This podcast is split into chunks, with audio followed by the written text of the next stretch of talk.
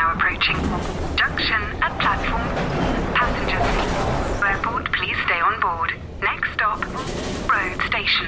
iOS helps you control which apps you share your exact location with. There's more to iPhone. Cool fact a crocodile can't stick out its tongue. Also, you can get health insurance for a month or just under a year in some states. United Healthcare short term insurance plans, underwritten by Golden Rule Insurance Company, offer flexible, budget friendly coverage for you. Learn more at uh1.com.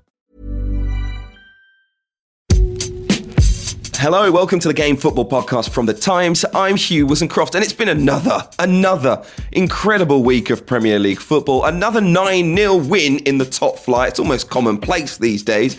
Uh, what on earth happened at Old Trafford? We'll dissect all the events between Manchester United and Southampton. After 68 unbeaten games at Anfield, Liverpool have lost back to back home games. That leaves their title defence hanging on by a thread. But can their new signing save their season? And Elland Road is once again the scene of end to end entertainment. All that and more to come over the next hour or so. And to help me through it all, James Restall, Jonathan Northcroft, and Gregor Robertson. How are you doing, guys? Very well, Hugh. How are you?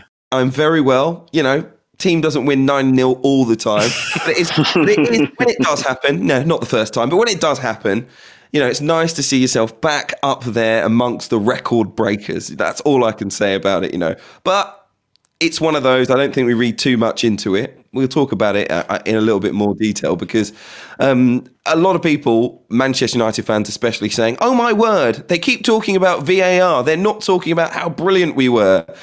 And I think it was one of those games where it was more of a, a recipe of a multitude of factors that meant Manchester United, including their very good play, were able to score nine goals because um, I feel it's an anomaly. I don't think they'll rock up at Everton at the weekend and score five. Let's call it that. So uh, I'm not reading too much into it, although it was a, a, manic, a crazy night. As soon as the second goal went in, a, a, red card after what 80 seconds to the youngster Jankewitz. And then you, you were already thinking at that point in time, I've got to make that at a 20 to 1 bet, 9 0. You know, a lot of people were saying it could happen again, and it did. Johnny, what on earth, in your opinion, happened? I'm slightly amused, um, Hugh, that, that you're finding ways to suggest that um, it doesn't mean anything for Manchester United and that Ole Gunnar Solskjaer is still rubbish and it's still all uh, so, still all a bit terrible. Enjoy it, enjoy it. Um, I did, I did. I, I mean, promise. I did. I'm, I'm, i mean, yeah, good. I'm glad you did it. Obviously, the Jankewitz sending off had a huge impact. Um, but as Solskjaer said afterwards, there's plenty of games where there's a sending off the other team camps and and it's hard to break them down. You have to say that United were absolutely superb in the way they went about doing that job. I mean, you know, one of the things I've read about recently is that crossing is dead. Well, you know, the, the, quality of United's crossing was a huge factor. Um, it was quality balls from out wide. Uh, they did, you know, they got round the sides. They stretched Southampton all over the place, and, and the deliveries were brilliant. Um, I don't think it is an anomaly. I think you know United are a team who we know have got extremely good attacking options, and against maybe all the teams except the the very best, they can use those options. They've been doing it, you know, for a year now. And when you've got Martial coming off the bench, when you've got Greenwood, Bruno, when you've got um, Rashford, um, you can hurt teams. And, and Cavani, of course, Cavani's movement was exceptional. So United, just used their weaponry really well. I mean, I do wonder whether there's a factor as well with Southampton where a team doesn't get beaten 9 0 twice without there being, you know, some some link. They're not random events. And I do wonder if the, the positive approach that Hassan Hasenhüttl's got and the fact that it's a high energy game that he plays means that when it does start to go wrong, it's not a team that's programmed to kind of sit in and take stock. You know, they just keep going, a bit like a Bielsa, Bielsa's Leeds. But you know, when they when they then are down to ten men, that high energy game's a lot more difficult to play. Um, and there was a naivety about them. Um, there was a sort of refusal just to just to kind of change the way they were playing. So that that probably had a factor as well. But you had to say United just had a very very good night. I, I whether you know being serious yes maybe it doesn't mean that they're then going to go and win those big games because it had nothing to do with those big games that, that they play but but they are probably the best team apart from man city at beating the rest and they showed it Not an anomaly, says Jonathan Northcroft. So um, I can't wait for the next 9 0 this season uh, from Man United. You know, plenty of goals to come. Gregor, what, what, what did you make of it? Did we learn anything about Manchester United because of this result? Sorry, Johnny, I don't think we did really know. Oh,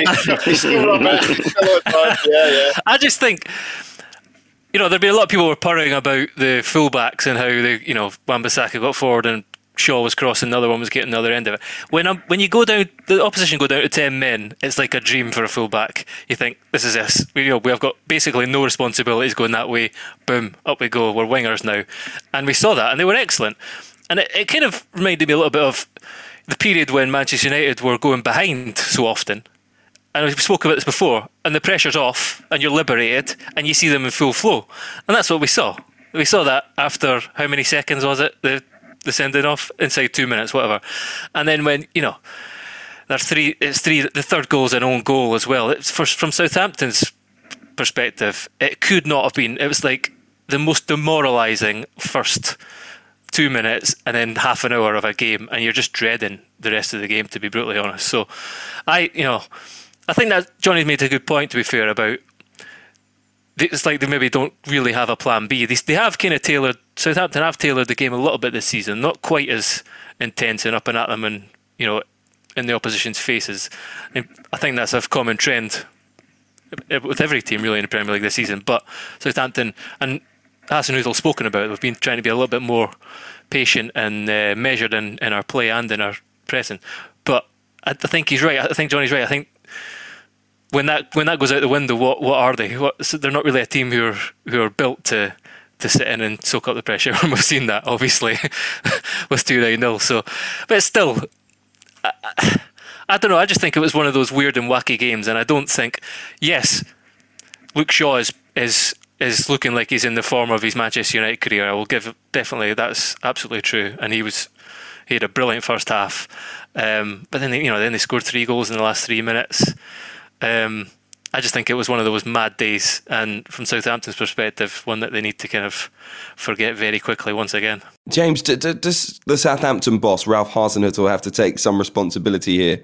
You know, losing nine 0 twice in two seasons. You thought you might have learnt your lesson the first time. Um, I, I, think he's the he's, he's he's the most highly rated manager to lose two games so to to lose two games so heavily that actually I don't think it damages his reputation that much because in the in the it's almost like you've got these two these two random kind of almost anomalous results, but then the whole bigger story of what he's achieved and what he's shaped there is actually quite remarkable. And and I mean, I I think one I do think uh, the lack of fans in the grounds is. Is, is, is a big part of this because we saw Crystal Palace um, against Liverpool and we've seen uh, which was 7 0 I do think there is a kind of I do think there is a kind of almost games can devolve into almost training exercises at times. I've, I spoke to I spoke to an Everton fan who who got in for one of the games where they were allowed two thousand fans. I went into a League Two game where there were two thousand fans, but because the ground's smaller, it almost feels like you've got a kind of you've got an atmosphere there. Two thousand fans in a in a in a vast cavernous stadium in the Premier League uh, this fan was telling me it was just like watching training. It was like an open training session. The intensity was completely different, and I think there's a it, it can be quite easy to kind of almost when things are going against you so much, you're not getting that kind of roar from the crowd to kind of build you up again and and go again. Um, so I think that was a big part of it as well. I think interestingly that both both nine nils did have kind of parallels in that there was an early red card in both. I think um, I think you guys are absolutely right about how they're kind of high octane style of play where you've got four players rushing a, rushing an opponent and trying to harry them is is so draining that a when you're down to 10 men b when you've had the injury problems that they've got at the moment and c you've then got the kind of almost sort of the, the, the general lack of confidence i think that's going to hit them they can defend we showed they they showed in that brilliant victory they ground out against liverpool um, a few weeks ago that they, they they can execute a plan to defend well against a team that's going to have lots of the ball. But um, I wouldn't I wouldn't say it was a kind of an anomalous result. And going back to your question, um, going back to your question, Hugh, on on Hasenhüttl, uh, I, weirdly, I think it's a it's a mark of the incredible job that he has done. That um, I mean, I, I, laughed when I saw someone on Twitter say oh, the manager's got to take the pressure for this, and surely he's going to feel the heat now that because they've lost nine 0 twice. No, I don't. I don't. Don't buy that at all. Well, especially if you, you lose nine 0 once the first time and the club's okay with it. I mean, can't be that bad a result the second time around, can it? Um, uh, look, the game and the the reaction to the game um, in, in many quarters was about VAR once again. Um, for me, I, I, I, I was I, I, thought it was absolutely disgraceful the sending off of Bednarek um, for what, for me, as a Manchester United fan, by the way, was a clear dive by Anthony Martial. But it wasn't just that, it was the way in which it was executed. The referee said it's a penalty, fair enough. VAR checks it. VAR watched it about 18 times clearly couldn't tell whether there was an error and asked the referee to come and have a look at the screen. So after 18 times, if you still don't know, clearly nothing is clear or obvious about the decision either way. And so there's no real reason to get Mike Dean over to the screen. But nonetheless, he went over. He saw the replay three times and then the screen froze and he couldn't see it. Puts his finger to his ear, has a brief conversation, runs back to the pitch and decides that this decision, which the VAR couldn't tell was a clear foul, clearly, or they wouldn't have got Mike Dean over, was definitely a clear foul and a straight red card. I thought it was unbelievable to send a player off if there's that level of doubt from the officials themselves. Um, Johnny, was it the worst use of VAR ever? Oh, I mean, maybe, but there's a there's a worst use every game. I mean, uh, without, without, without going into I hate it. What we've got is a deadly cocktail between VAR and uh, the rewriting of football's laws under David Elleray um, to make them ever more pernickety and sort of inhuman, as it were. You know, almost sort of like small print type laws. And this triple jeopardy law has been rewritten um, to have a very strict definition that unless a player is playing the ball um, when they commit a foul, then it's deemed as a deliberate foul, and in a red card, in a sending off situation, you would you, you'd be sent sent off for it. Um, so you know, as we know, accidentally clipping somebody when you're not going for the ball is classed as deliberate by this narrow definition that's got nothing to do with common sense and everything to do with, with, with David Elleray, I think.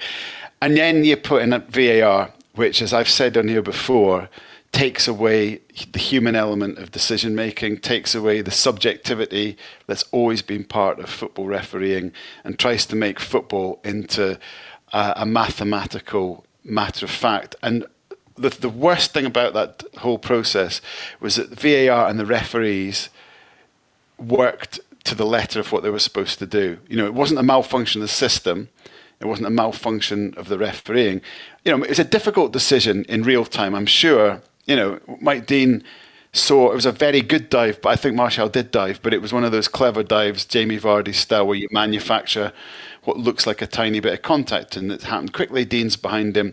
He has to make a call one way or the other, so he calls that it's a it's a foul. The re- the replays were so inconclusive that he couldn't go against his original decision, and then you have to apply the David Elleray definition of what a deliberate foul is um, and you follow it through and you get to that red card, which, you know, you then have Bednarek walking off the pitch going, even Martial said that it wasn't a foul.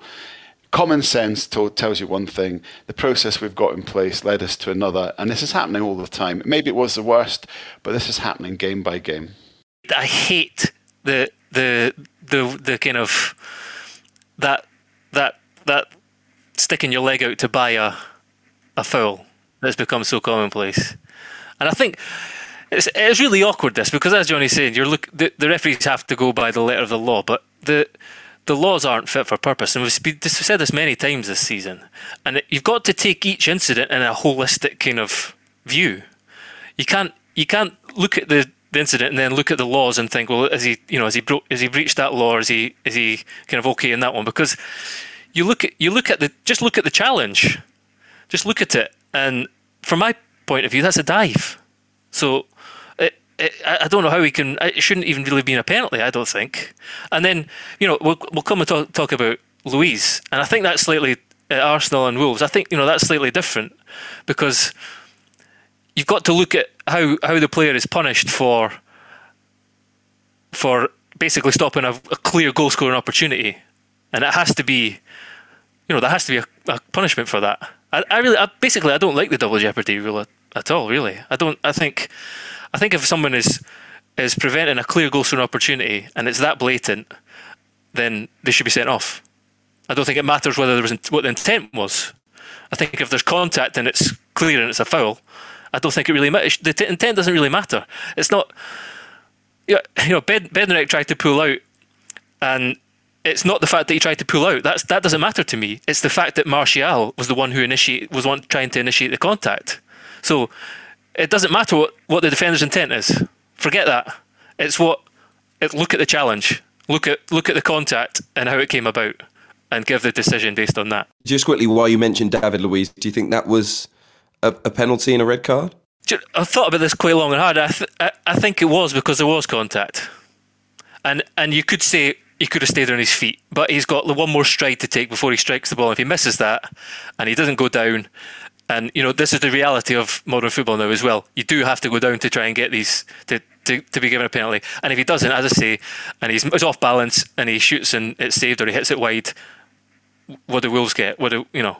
So again, Luiz didn't intend it, intend to contact him. He tried to. I've done that so many times myself when a winger's running across you, and you try and like you're holding your arms up and you're almost scooping your your backside out of the way and like whatever you can just to kind of pause in time for a moment to allow them to run across. And he's not done it quite enough. You saw it. Arteta is. I don't know what he was looking at. You saw that. You did see the little clip. So it, it in that situation, that that area of the pitch, he's got uh, because he went down, because the player went down, he's got to be sent off. What do you think? it's not an easy one. There's no consensus in this. That's the thing about it. It's very hard. The thing that was most confusing, though, Gregor, while you say that, is that, and I think this was highlighted on Match of the Day, is that if both of these defenders wipe the striker out trying to get the ball, that's the law. They don't. They don't get straight red cards. Exactly, but that then makes the law an arse, basically. Absolutely. Because, because look at the incident and, and and its and its surroundings as a whole.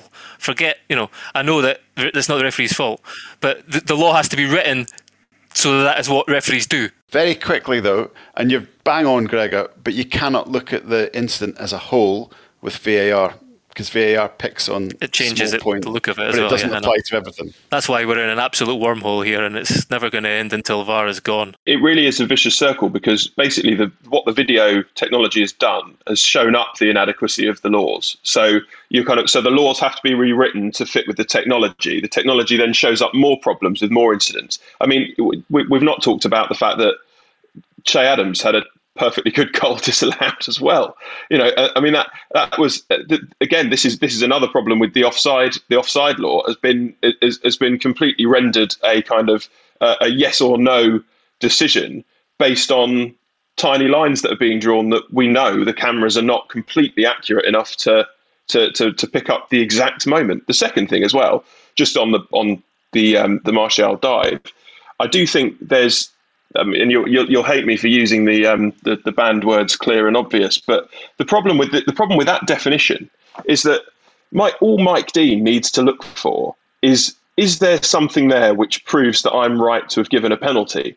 So he can isolate that to a small bit of contact, which I agree with you completely, Gregor. Martial completely initiates the contact, but in but in terms of Mike Dean applying the laws there, it almost seems, and I you know I don't want to sound like I'm being too harsh on Mike Dean, but it's almost like a like to use Frank Lampard's phrase from the other week. It's a little bit of confirmation bias. If you've given the penalty, you don't want to be the one going and admitting I've I've made a mistake. And how few, how how few times I think Graham Scott's done it once. I think.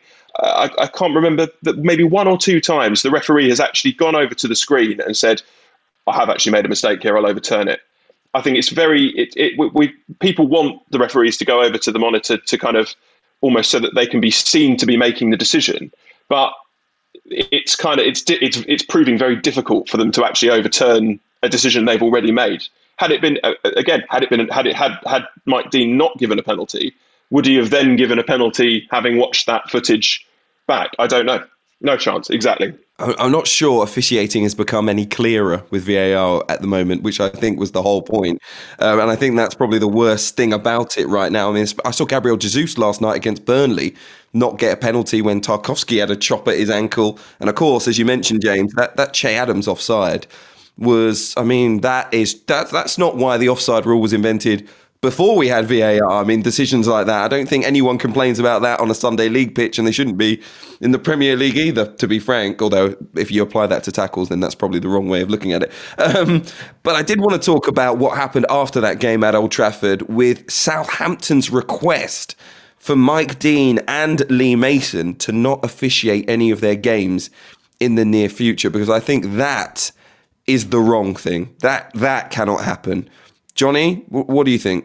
I think everyone would love Lee Mason not to officiate their games, but you know, you know, sorry, sorry, Lee, but um, I think no, I, I, don't like it. I don't like it. Um, it smacks to me actually of of Celtic. Um, I'm not saying that to upset you, Gregor, but you know what I'm talking about. Celtic um, in Scotland have been doing this for quite a few years, um, trying to choose who referees their matches and a, a club shouldn't, shouldn't be allowed to do it. It is, it is weird, though, that Mason and Dean refereed two games for Southampton in a row. I have to say, I just remember that I did a journeyman about uh, Kilmarnock. Scotland is the best soap opera with these sorts of types of things. So I went up to Kilmarnock versus Aberdeen for a journeyman column, and there were three red cards in the game. I think two were for Kilmarnock. It was like it was like a game of murder ball. It was awful. It was, but so engrossing, right? And then after the game, uh, Steve Clarke was the manager at the time, and he said, "You know, there's the huddle. It's also close as well. Everybody's huddled around him." And and he started saying that he basically accused the referee, and I, I can't remember his name, unfortunately, but the referee's dad played for for Kilmarnock. so he's saying he's not he's the, the pressure's too much for him. I don't think he should ever be allowed to referee a Kilmarnock game. So he's essentially questioning the guy, the guy's kind of professional integrity because his dad had played 500 games for Kilmarnock in the past. so yeah, there's plenty of that in Scotland, absolutely. I, and I know what you mean about Celtic, uh, Johnny. But James, I, I don't know if you agree with this. I, I, it's a it's a terrible precedent to you know even if you're going to go back and have your conversations, look, we know they review the the performances. They will ask for observations from the club. You know, if you want the referees to get better, at least be productive about it. You know, give your view and say this this needs to improve, that needs to improve. To write them off and say I don't want them coming back to our ground anymore or, or officiating our games anymore that's that for me is a very very dangerous precedent because clubs of this size you know we we we, Sergio Ramos, let's put it this way, was talking last week praising the refereeing in England, saying he watches Premier League matches and he wishes that Spain had referees like that. Because if we think we we're pedantic here, you know, you you watch some of the games across Europe. I mean, it's they, they're stopping them from enjoying the game as professionals. How many red cards do we think Sergio Ramos would have got in his career if he'd had English refs? um, I wonder if that, that came into his. Wouldn't thinking. have got anywhere near as many if he was in England. I can I can assure you that. they should they should come up with a statistic, shouldn't they? Expected red cards and that kind of thing. Earlier in the season, when um, David Coote was uh, the VAR uh, in the Liverpool Everton game, in which um, in which Van Dijk suffered his season-ending injury, I think the following week David Coote had been put on a Liverpool game, and they actually the Premier League themselves rode back and took him off the game and moved him. And I think that is, I think it, it I know there's there you know club obviously clubs shouldn't be able to call the shots in this way. I think it just needs a bit of common sense from PGMOL and when they're allocating the referees, they need to, obviously these internal discussions must happen and they must think actually that's yeah let's let's keep these referees away from that team for a couple of weeks and let the heat die down. No, no, no. But, but, but something just occurred to me, James the referees must be shattered. They must be knackered. Yeah. At the moment. Yeah. We're talking about we're talking about players being tired. They must be they must be tired. Man, it must be hard for the PGMOL to I don't know, just just basically get enough troops on the ground at the moment because with, with games every two or three days. So if there's some funny old decisions, then mental tiredness might be a factor the last time we spoke about this, we've spoken about this several times now. you said to me, "What is a good referee?" I remember you asked, and I always said, "Courage of their convictions." Someone who's really confident in making the. They must have no confidence right now. They must be thinking, you know, everything's been questioned and poured over with a fine tooth comb, and then sometimes I'm going to have to go over to a screen and check whether I made the balls up. So it's not it's not an easy situation for anyone involved, to be honest. But the the calling out of referees. I mean, Nuno did it uh, a few weeks back as well, basically saying someone wasn't good enough. Lee Mason. Uh, Lee Mason, indeed, yeah. I just don't want to. I don't want to. I don't want to stick the knife any further to Lee Mason. I wasn't going to name him, um, but it's not. It's not a good look. Uh, we will see if the situation changes, both officiating on the field uh, and with VAR. But it was another one of those examples which I think they're going to have to run through in the summer and use as a, a trial example on how not to use VAR. Um, let's reflect on the game next at Elland Road. Fantastic match once again, as they always are, involving Leeds United. The result didn't go the way they would have wanted. They were beaten at home by Everton, who actually won away at Leeds for just the second time in their last 40 visits, which is remarkable. Uh, James, Leeds impressive again, 64% possession. They had 26 shots in the game in total, both sides, both keepers very busy. But it was Leeds defending that let them down once again. It's um, it's it's it's proving a bit of a recurring theme with with Leeds, um, and I think it's it is just a it's a, it is a natural consequence of the way they play. Um, I, for one, wouldn't want them to change a thing because I think it's I think it's great. It's just great fun, and I, I think I could, I could very easily turn around and say, oh, they should become more solid and they should try and grind out results. And they, but they're but they're but they're they're brilliant value. I mean, I, I watched their game.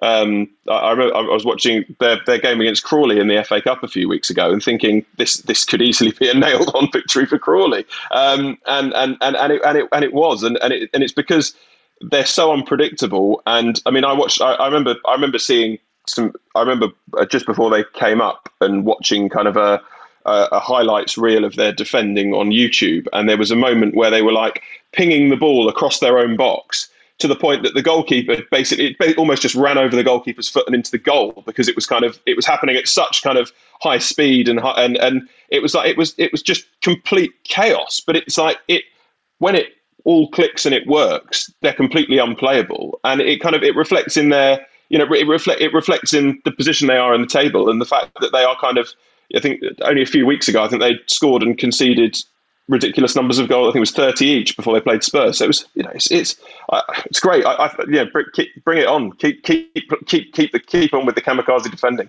Do you agree, Johnny? The most fun team in Premier League history. Kamikaze is the way forward.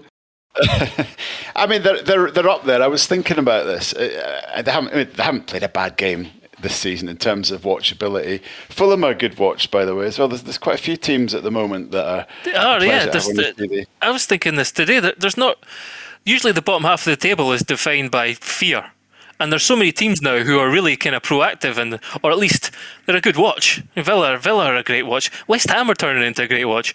This is a good season, like in all the circumstances as well. There are a lot of teams who are really, really good to watch. And Leeds, are, I'd have to say Leeds are right up there as well. So it turns out all, all the footballers in the Premier League are actually very good, but it's us when we go it's us when we go to games that put them off, basically. And so if we stay at home forever, they'll all be brilliant. That's that's a way forward. No, I think you, you asked who the most are they the most fun team? I mean, I mean they, they are a lot of fun, but I think I think I'd have to say Newcastle under Kevin Keegan are still the epitome of of, of just sheer soap opera joy and tears all in one match kind of entertainment. You know that that season when um, they were the best attacking force, but they couldn't quite defend. So what happens? Faustino Asprilla turns up in a fur coat in February to to join the ranks. You know that was just incredible story. Incredible soap opera and fitted in with the whole St James's Park, the Geordie narrative. So I think Leeds have, and then Ossie Ardiles' Spurs were also just ludicrous side to, to, to watch for, for a while. But Leeds, are, they're kind of in that category, aren't they? Of that just uh, play. They just play football like um, like, like like we'd all kind of like to. If you know, we fantasize about being managers, and we'd all like to have that kind of just flair and, and, and guts. And then the reality is, we'd all be different, except for those outliers like Bielsa. Gregor, do we get the chance to criticise Leeds yet? Or? Oh, absolutely. I mean, that first goal was a joke. It was it was bizarre, really. Everyone seemed to be looking at one another, and then nobody did, nobody did anything. And like, and Sigurdsson strolled into the box, and Cooper and was kind of looking around, and so I think Phillips was as well as see the third one, and and uh, Struijk. So it was like they were all just looking at each other, thinking, "What what's going on here?" Even Gylfi looked a bit surprised to even be like, "How's this chance befallen me?" Yeah, I think you know, like they're all good footballers. I, I think I think if you've been honest though, I think three out of probably three out of Leeds back four aren't good enough defenders really for the level. To be brutally honest, and I think I think Luke Ayling is is a Premier League player. Absolutely, and the others are good footballers. Liam Cooper, he's got a great left foot, and he can play these diagonal balls. And he he made errors like that in the championship. He did it. You know, he defending isn't his, I don't think it's his biggest strength to be honest. And for a centre half, that's a little bit of a worry. So, uh, but he's got a lovely left foot, and it's important. He's important to the way that Leeds build, you know, build attacking moves, and and and the same with Alioski. Alioski was kind of a winger really, and now he's playing left back, and he's a bit. He's a bit of a loose cannon sometimes, so I think it's just we've just got to grow used to it and kind of, and I'm you know I'm, I'm certainly enjoying it. And the way they the way they create kind of overloads down either flank is just brilliant to watch. Players kind of three threes kind of pour down to down three players pour down one one wing and play little triangles and runs and make moves and it just looks like you know be, be bewildering to try and defend against because it's unusual. It's unusual for that many players to kind of flood one one side of the pitch. Um, so yeah, thoroughly enjoyed. That second half of that game was was was just an absolute joy to watch. Robin Olsen saving uh, Everton at times as Absolutely. well. Yeah, g- great from Leeds, but I-, I just wonder what it's like in the mindset of a Leeds player at the moment because you look at the dugout, and I mean, it is it is very much. Marcelo Bielsa, who seems to be constantly at the end of his tether, and you're thinking, you ask us to play like this, you ask us to risk absolutely everything, and then someone makes an error, and you you, you look at us as if we were being disowned from the family, you know, the black sheep. We've been turned away from the Christmas dinner or something. I mean, it's just like it's heartbreaking to watch. But if they continue like this, um, that we will love them in the Premier League for, for years to come. It just, I think, it depends. I, I said this before. I think I said it when Marcelo Bielsa took the job. You know, he can be one of those characters where who knows, you know, one day he'll probably just walk into the office and say, I've had enough. And then you wonder who could fill his boots because it's such a unique style of, of management, coaching, and a way of way of playing as well. Who knows? Pep Guardiola might take over. He loves Marcelo so much. They might have the money by then. We should also say that Everton defended brilliantly. Like I know you mentioned Olsen there, but yeah, Ben Godfrey was Mina great. Godfrey as well. Yeah, head and everything to the box because Leeds, you know, despite, despite all the football they play, they, they hurl some balls in the box, and Bamford is a is a good target for them. Um, I thought, yeah, they defended brilliantly in the second half, and you know, still had a bit of a threat on the counter on the counter as well. So, yeah, I mean, uh, Everton, another team you throw into the mix this season. They're they're good to watch at their best, and um, certainly made for a brilliant brilliant spectacle. Everton against Manchester United at the weekend. Since we've mentioned those two sides, is that going to be one of the crackers this weekend, Johnny? Yeah, I'll I'll be there actually. I mean, uh, sadly, when you get to my age and you get a bit sort of weathered, you just think about how late you're going to be on the motorway on the way back. But um, it's going to be great. It's going to be really good. Um, I, I, I mean, two teams in in in great form, um, two master tacticians at work. Um, of course, um, and um, yeah, United need to win that game to um, uh, to maintain the little bit of momentum they picked back up against Southampton. Um, but Everton are right on the edge now, that top four, um, and we'll think we'll think they've got a chance. Good game. Going to be a good one. Um, uh, hopefully, from my perspective, Manchester United come through. But um, I think it's going to be one of the more interesting games this weekend. We'll talk about another one of those shortly as well. Manchester City and Liverpool going up against one another is going to be a cracker this weekend. Up next, we will talk Liverpool, not just their defeat, but also uh, some of the new signings who've come in. But remember, if you enjoy the podcast, you can give us a five star rating on Apple Podcasts or whichever you use. Just make sure you're subscribed so you don't miss the next episode. You can get it on all of your devices as well. So sign up today, get one month free. Just go online, search the times.co.uk forward slash the game to get started. As you're listening to me, Daisy, Apple's iPhone disassembly robot, is dismantling an iPhone into lots of recyclable parts. That's how Apple recovers more materials than conventional recycling methods. Thanks, Daisy. There's more to iPhone. This Mother's Day, celebrate the extraordinary women in your life with a heartfelt gift from Blue Nile. Whether it's for your mom, a mother figure, or yourself as a mom, find that perfect piece to express your love and appreciation. Explore Blue Nile's exquisite pearls and mesmerizing gemstones that she's sure to love. Enjoy fast shipping options like guaranteed free shipping and returns. Make this Mother's Day unforgettable with a piece from Blue Nile. Right now, get up to 50% off at BlueNile.com. That's BlueNile.com. Many of us have those stubborn pounds that seem impossible to lose, no matter how good we eat or how hard we work out. My solution is PlushCare. PlushCare is a leading telehealth provider with doctors who are there for you day and night to partner with you in your weight loss journey. They can prescribe FDA-approved weight loss medications like Wegovy and Zepbound for those who qualify. Plus, they accept most insurance plans. To get started, visit plushcare.com slash weight loss. That's plushcare.com slash weight loss. Now, before we discuss Liverpool's defeat to Brighton and Anfield in more detail, by the way, it's a result that leaves their hopes of a successful title defence in a pretty precarious position. Uh, we wanted to assess their recent transfer activity. Defensive injuries were the big concern, and Jurgen Klopp got two defenders on the final day of the transfer window 20 year old Schalke defender Ozan Kabak on loan with an option to buy, and 25 year old Ben Davies from Preston. Northern football correspondent for The Times, Paul Joyce, joins me now. And, and Paul, Liverpool have been praised for their recruitment in recent years. What was the thinking behind these two deals? Well, I think I think they've known they've needed to buy a centre half. Um, basically, from the moment Van Dijk got injured, which was back in October, then you had that situation exacerbated by um, the injury to Joe Gomez. So I think what they've done is they've been working on um, drawing up a list of potential targets with this summer in mind. I don't necessarily think they were looking to press the button in January. And I think that's reflected in the calibre of the player that they've gone for. Um, I think what changed it was the injury to, to obviously Joel Matip at Tottenham that puts him out for the season, the injury that Fabinho's had. And I think it made them realise that if they have one more injury with, you know, they'd be in real trouble. So I think in essence what they were looking for in in January was low risk when it became clear that certain targets wouldn't be available because clubs aren't willing to sell at the last minute or not willing to sell that without putting a, a 20 million pound premium on it for, for Liverpool to buy because they to pay sorry because they know Liverpool are desperate.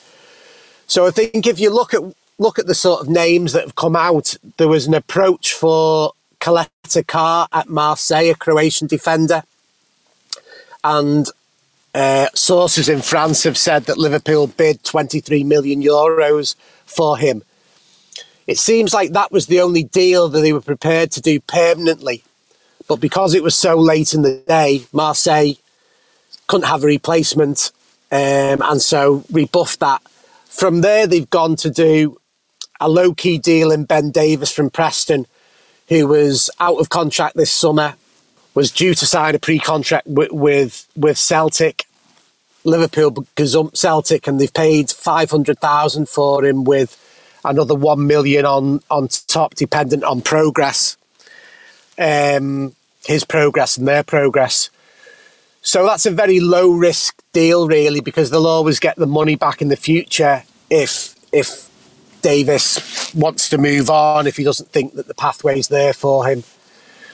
I think the other deal is interesting with Kabak at Schalke is that Liverpool weren't prepared to do that deal with an obligation to buy. So when the interest first emerged in Germany on Monday morning that, that this was a deal that they, they'd been in contact with Schalke about, the initial reports were that it was an obligate a loan with an obligation to buy for 18 million. And that just didn't seem like the type of business that Liverpool do. The Schalke player obviously wasn't first choice because they tried to get Caleta Car previously. So to commit themselves to 18 million at the end of a transfer window on a player who uh, they, they must have some doubts about just didn't seem right to me. And it, and it subsequently came out that they would have walked away from the deal if there'd been an obligation to buy and that they wanted the option which suits them in a lot of ways because it's basically a £1 million loan fee. And you get to try the player for five months now, see what he's like. If you like him, you can you can activate the option to buy him for 18 million in the summer. So again, that's another, in my view, it's another low risk deal that doesn't um, expose Liverpool over the long term. The onus is very much on the player to impress, make the most of this opportunity he's got, um, but it doesn't lock Liverpool into anything. Now, the flip side of that is obviously what is in that for Schalke, who, who, you know, why would they agree to that deal? Well, they're probably going to get relegated. Um, they're at the bottom of the table now. They've had a terrible season. Uh, Kabak, I think, is probably one of their higher earners. So they get money off off the wage bill in the short term. They get a loan fee. I think there's financial problems at Schalke as well. And I think what they'll be thinking is that he has quite a good reputation, the player. So we'll get, we will be able to sell him in the summer. But now he's got the potential to be in the shop window for five months. Either they get the money from Liverpool, or if Liverpool don't proceed, uh, proceed with the deal, does he do enough that he alerts other clubs to his availability and, and they they go and do something? It's an interesting one for them. I guess that means that that, that next part of my question will be two pronged in that you mentioned Joe Gomez and Virgil van Dijk. Is that an indication that they'll be out for the season? And also for Liverpool fans, should they expect the club to go shopping for a premium centre back in the summer? Um, well, I think I think the Van, the nature of the Van Dijk and Gomez injuries meant it was always unlikely that they would be back this season, um, and that's been ca- compounded now by the absence of Matip to the end of next season. I think what we've seen in this modern day day and age, we, we see players doing um, doing the recovery programs and posting it on social media. So we see Jurgen, uh, so we see Virgil van Dijk doing lots of exercises. He's in Dubai at the moment. We see him doing keepy uppies on a pitch, and we we think that he's ahead of schedule and can shave months off his rehab rehabilitation. But the reality is that they've both suffered very serious injuries, and that was always going to take six, seven months minimum for them to come back, and that was that that coincided with the end of the season. So yeah, I think Jurgen Klopp said this week it'll be a miracle if if um, if Van Dijk is back this season. Um, and Gomez's sort of ruptured kneecap was also a very serious injury. Um, so it would be, again, I think it would be a miracle for for him as well to be back this season. As regards to signing a high profile player in the summer, I think that's probably going to be a, a priority.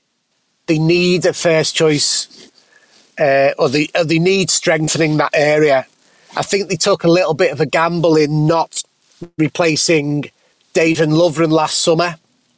Given the fitness record that Matip has had in recent seasons, he's not been a reliable first team player for them. So I think they already left themselves a little bit short. Now they've effectively got three, the, the first three choice defenders coming back to fitness in pre-season at the same time. Now we know from when players have long-term injuries that sometimes they suffer um, niggles as a result of that in the coming in in the in the weeks after the comeback. It's it's very unusual for a player to come back from a long-term injury and, and slot seamlessly back into the team and never have any problems. So I think they will be mindful that They've got three players coming back at the same time from serious serious problems, and there is a necessity there to strengthen defensively. Whether it's Kabak, you know, we have to see over the next five months whether they go back to Caleta Car is an interesting one. Uh, because that deal probably only didn't go through because Marseille didn't have any time to to buy a replacement. And that tells us that Liverpool weren't planning to do a deal in January as well. So yeah, I think it's going to be very interesting.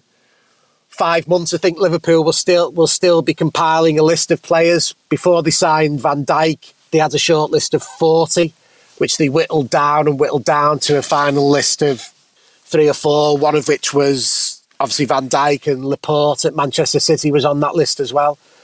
So that's that's how sort of thorough they are in the recruitment process, and, and that will be the same way again. They won't they won't change anything.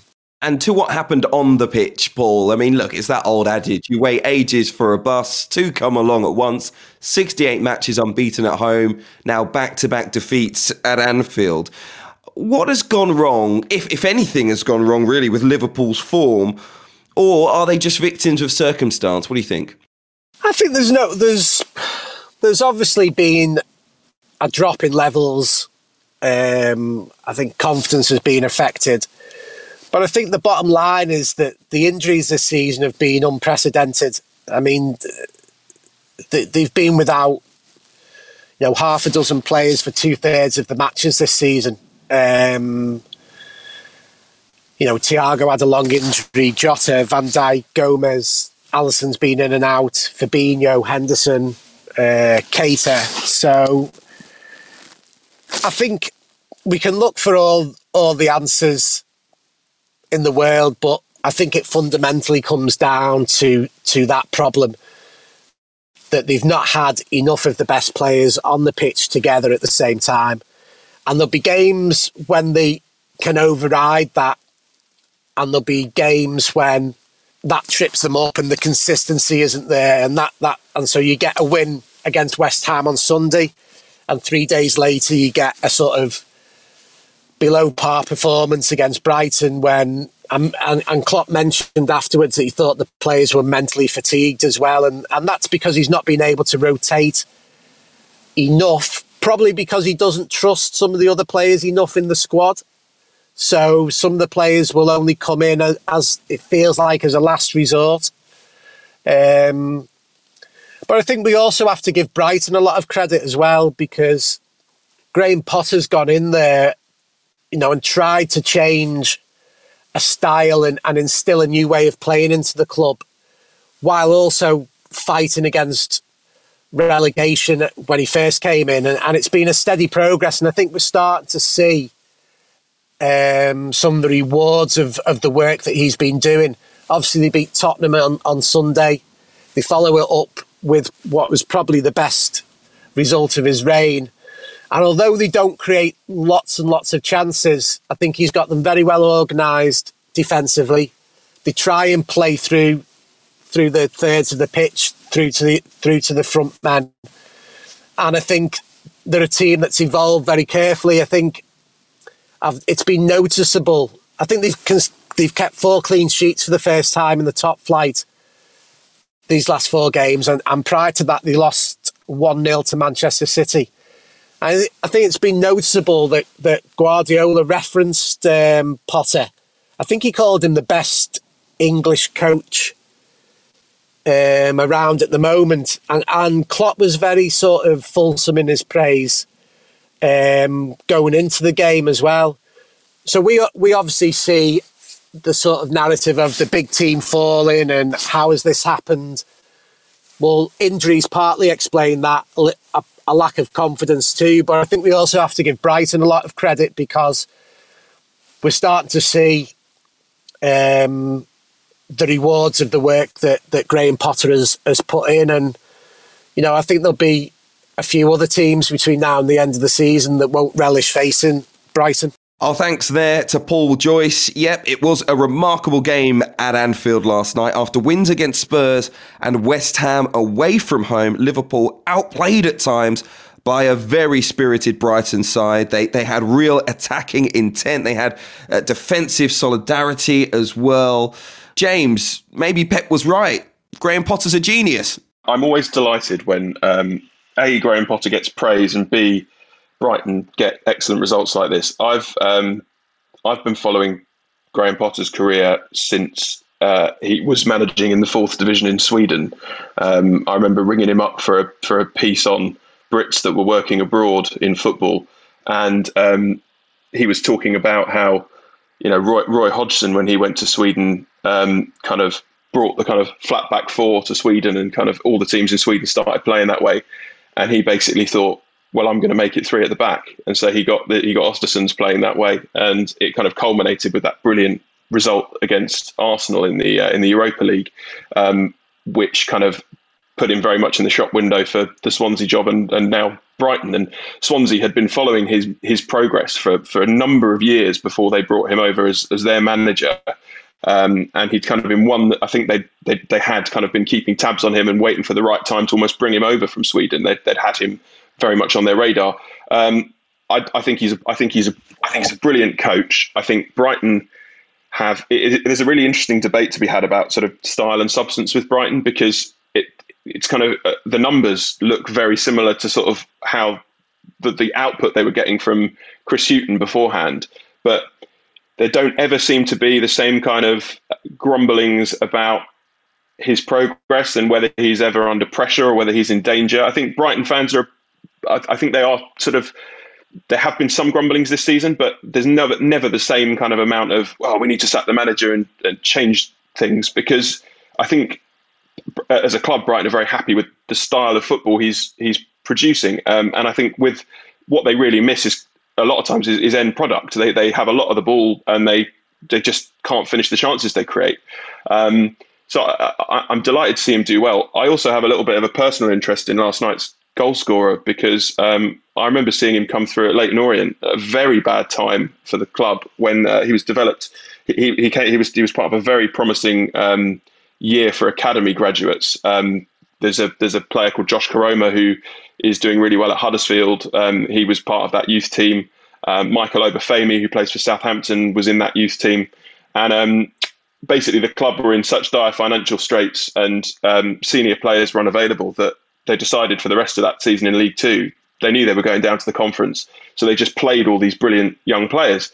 And um, Alzate played, I think he played 12 games, scored a brilliant goal against Newport in a 4 0 win, which I think was the, the pretty much their only win between sort of mid Feb and the end of the season. And off the back of those those performances, um, the move to Brighton. Um, and, uh, and, and and it's it, it's so pleasing to see um, someone who was kind of really thrown into quite a bad situation and had to kind of find his feet in senior football really really quickly. Took his chance in League Two at the time, and he's now reaping the rewards. Having, I think he's been on loan to Swindon. Am I right, Gregor? I think he's been he, he's, um, he's, he's he's developed the right way, and you know he's. I, I, it was so pleasing on a personal level to see him score uh, the winner yesterday. I was one of the ones slightly taken aback, James, when Graham Potter was given. I think a four-year extension about three months into the job at Brighton, and they they, they were they were, I think, at the point at the time about a point above the relegation zone. But it seems like that faith is being rewarded. It, it's clear they've got a great style of play. Clearly, it's not perfect, but they are definitely building. And Potter, of course, in his first job in the top flight, is also getting better, and, and that that experience is also showing. Absolutely, um, I, it's. I think as a manager, I think he can have more confidence in himself to keep playing this way, given the backing that he's got. I think it's the the reason. I think the reason he's able to stick to his guns and, and not panic. And I mean, he, I, I, I can't remember a more unflustered Premier League manager. He just never seems like he's ever. It, it, whenever he speaks, it's always very matter of fact. It's always very calm. He he never seems to kind of feel the pressure, and I think that is reflected on the fact that he has the complete backing of the club that he's at, and he knows his track record shows that he can build really attractive teams um, in in sometimes quite trying circumstances. So I I, I, I think yeah I, I, I think it's it's remarkable. He's quite he's quite kind of. Uh, you know that whole story that, that played out in, with with uh, over in, over in Sweden, and he's, you know, there was all, all these slightly wacky methods about creating a team culture and you know putting on ballet uh, ballet performances and things yeah. like that. Yeah, it doesn't tie with the guy you see in front of the it doesn't marry with the guy you see in front of the, the cameras after each game. As you say, he's so measured and calm, and it doesn't, you know, he doesn't look like, to be honest, and he clearly is, he doesn't look that inspirational. But clearly, he's someone who the, the players enjoy playing for. And, I mean, it, they've been really good to watch this season. And I look, I look back at the results, and I think all but four other games have been decided by one goal. So there was Leicester 3 0 in December. Everton. There was a couple of games around the end of September, October. Everton and Man United, and the opening day against Chelsea. And otherwise, every game has been really tight. And if you look at the like their xG as well, I think they're 13 goals behind their expected goals. So the expected goals is 37, and they should have scored 24 goals. The if you look at expect, you know they do XG differential tables, they would be third behind City and Liverpool. Their numbers are a joke. Like they they've got they create chances, they're not scoring them, and they're de- they're very good at the back. And you know if you look at their their their back three, you've got people who could quite easily be playing for England. I think White could play for England in the future. I'd be surprised if they actually keep him by beyond the summer. He's a brilliant player and some you know on loan at least last season. Dunk has been magnificent for them, and Webster is growing in stature all the time. Um, so I really like Bissouma as well. I think of, of late he's been as a holding midfielder who is capable, who's got the ability to kind of spring attacks as well and play forward. He's not just a, a destroyer. He's been brilliant for them. So they, they're they're really good to watch, and I'm glad that it's come it's kind of coming good now. They've obviously got to keep it going, and they're still they're still not entirely clear of of uh, of the bottom three, but I think it's I'm glad to see that they've come good because the football they play. It seemed like they were only a kind of fraction away from from turning a lot of good performances into good results. It's a really interesting discussion. James Gheerbrant wrote quite a thought-provoking column last week about kind of the idea of of almost coaching as a as a as a as a kind of as a profession being seen almost as belittling to, to players when they retire. You either you either become a pundit or you become a manager, but actually working as a coach is kind of it's seen as this kind of halfway house that not many too many people sort of want to do. And what that you lack ambition.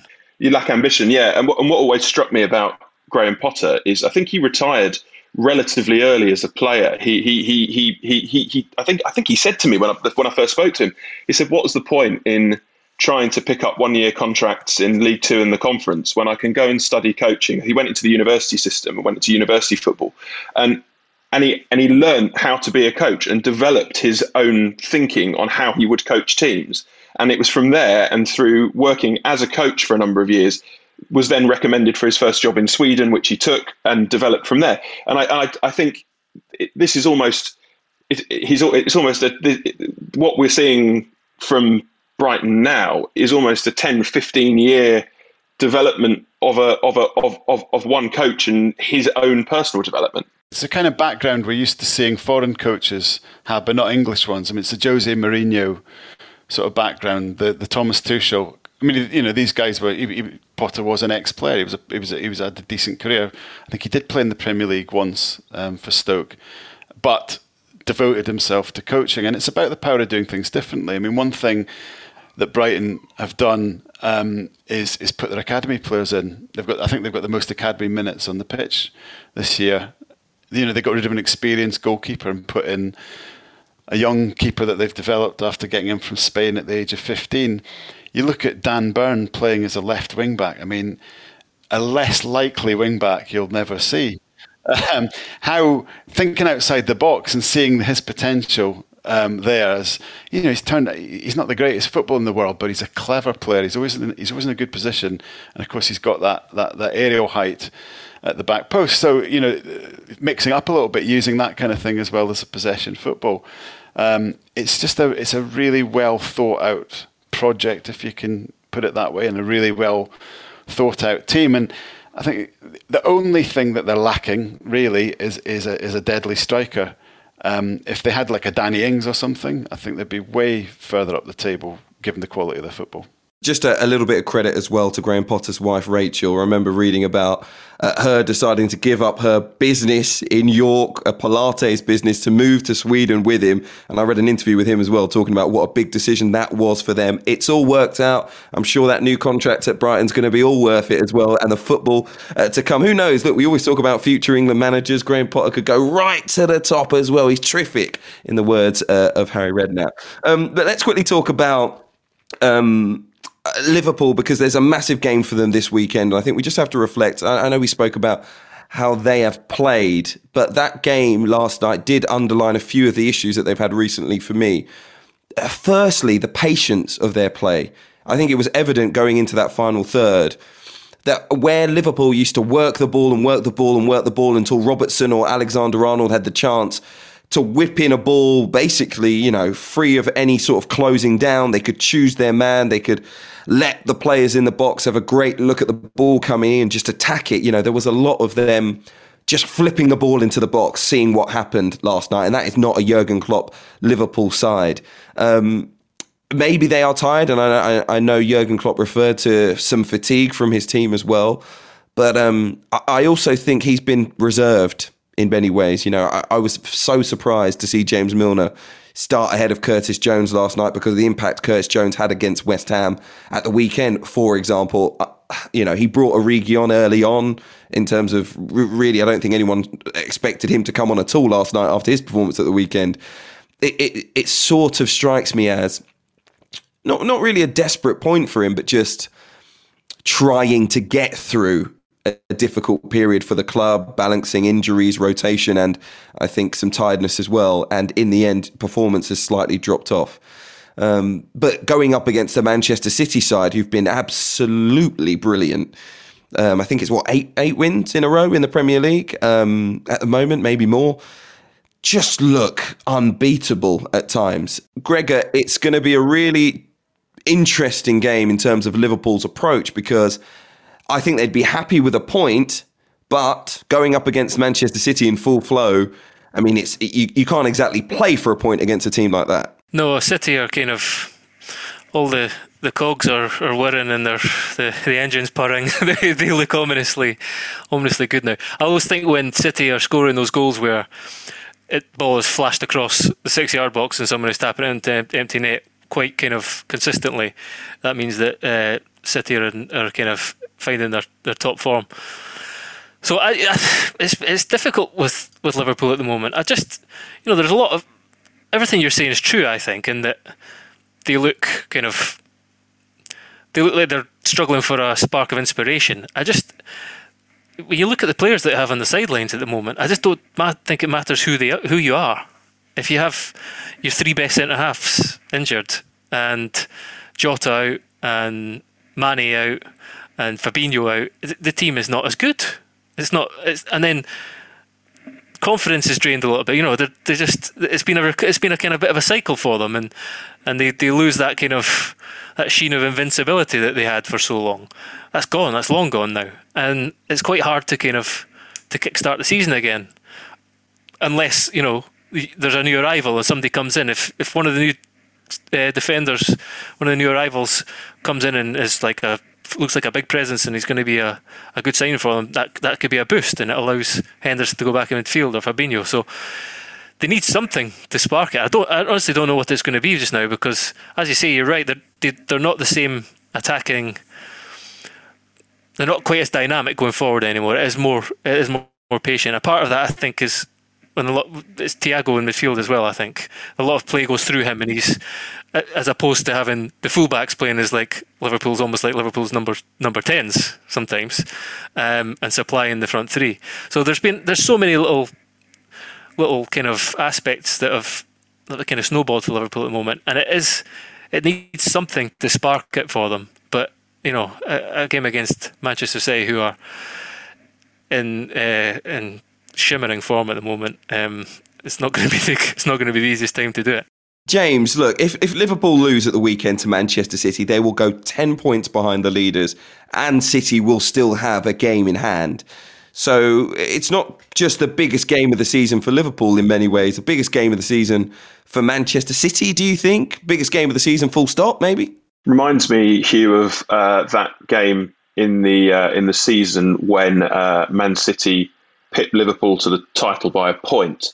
And the game that was the game that ultimately decided it was that, two, that I think it was that two one win for Manchester City in early January. Um, and had Liverpool won that match, they would have gone ten points clear.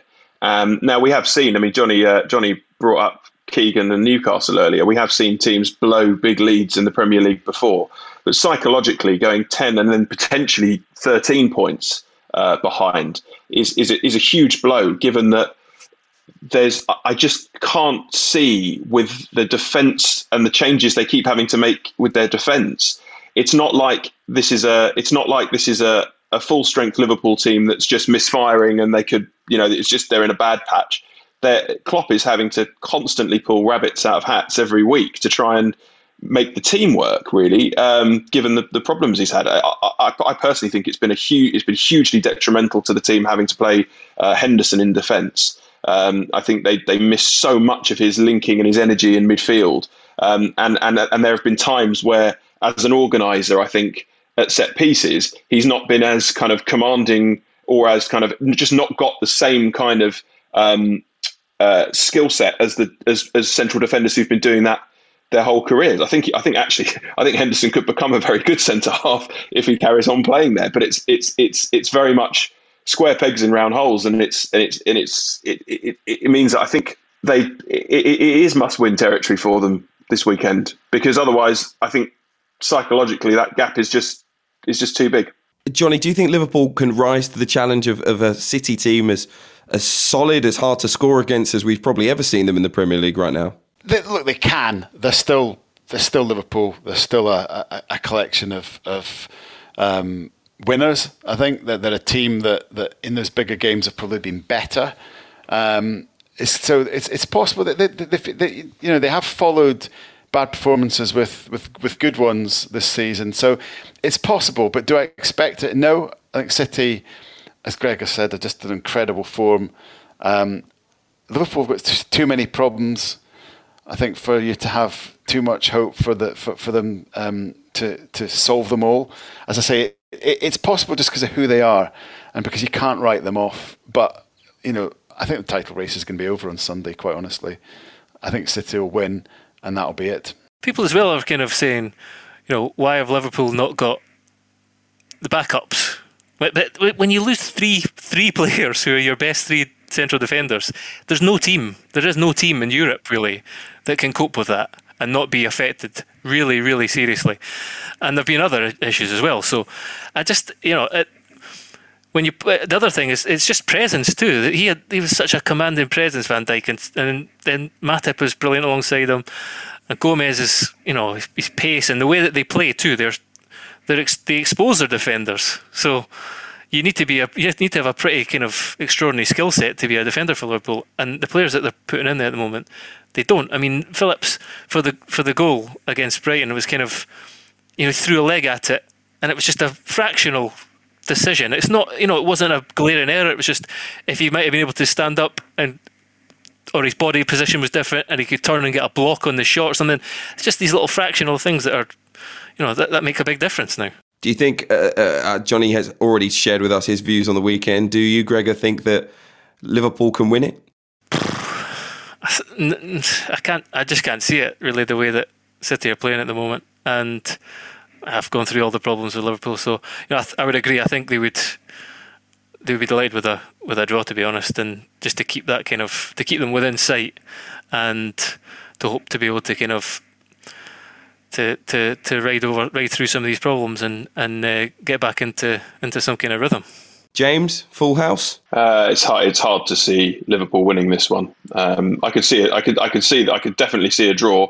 Um, but I mean, the the thing that has been most impressive about Manchester City is you guys have said is the fact that uh, they, they've they've they've they've got their swagger back, but they're doing it. They're almost like a they're almost like a, a machine now. They're the way that they are just so impregnable. Um, and and and the fact I think I looked at their results at their nine wins in January, which is the most it, because it's because of the schedule and the way that we're playing so much football at the moment.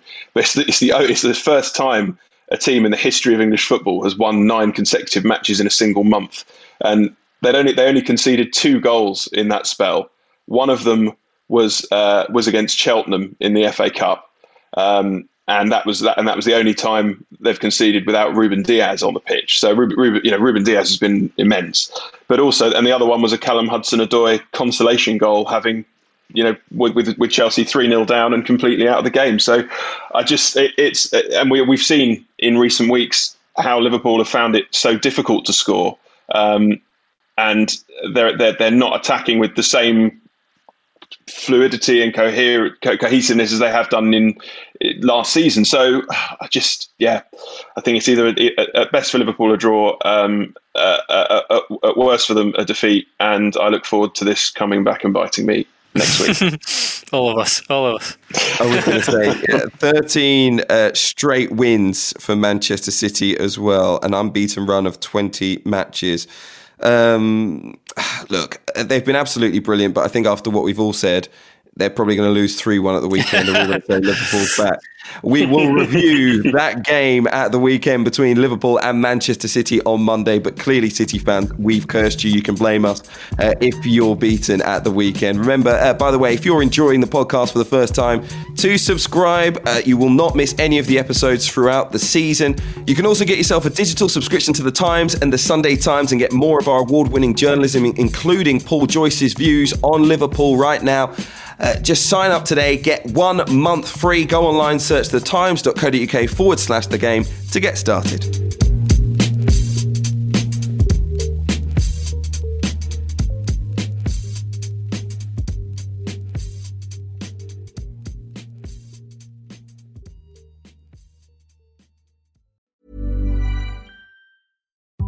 VoiceOver describes what's happening on your iPhone screen. VoiceOver on, settings. So you can navigate it just by listening. Books, contacts, calendar, double tap to open. Breakfast with Anna from 10 to 11. And get on with your day. Accessibility. There's more to iPhone. Small details are big surfaces. Tight corners are odd shapes. Flat, rounded, textured, or tall. Whatever your next project, there's a spray paint pattern that's just right. Because Rust-Oleum Custom Spray 5 and 1 gives you control with five different spray patterns. So you can tackle nooks, crannies, edges, and curves without worrying about drips, runs, uneven coverage, or anything else. Custom Spray 5 and 1. Only from Rust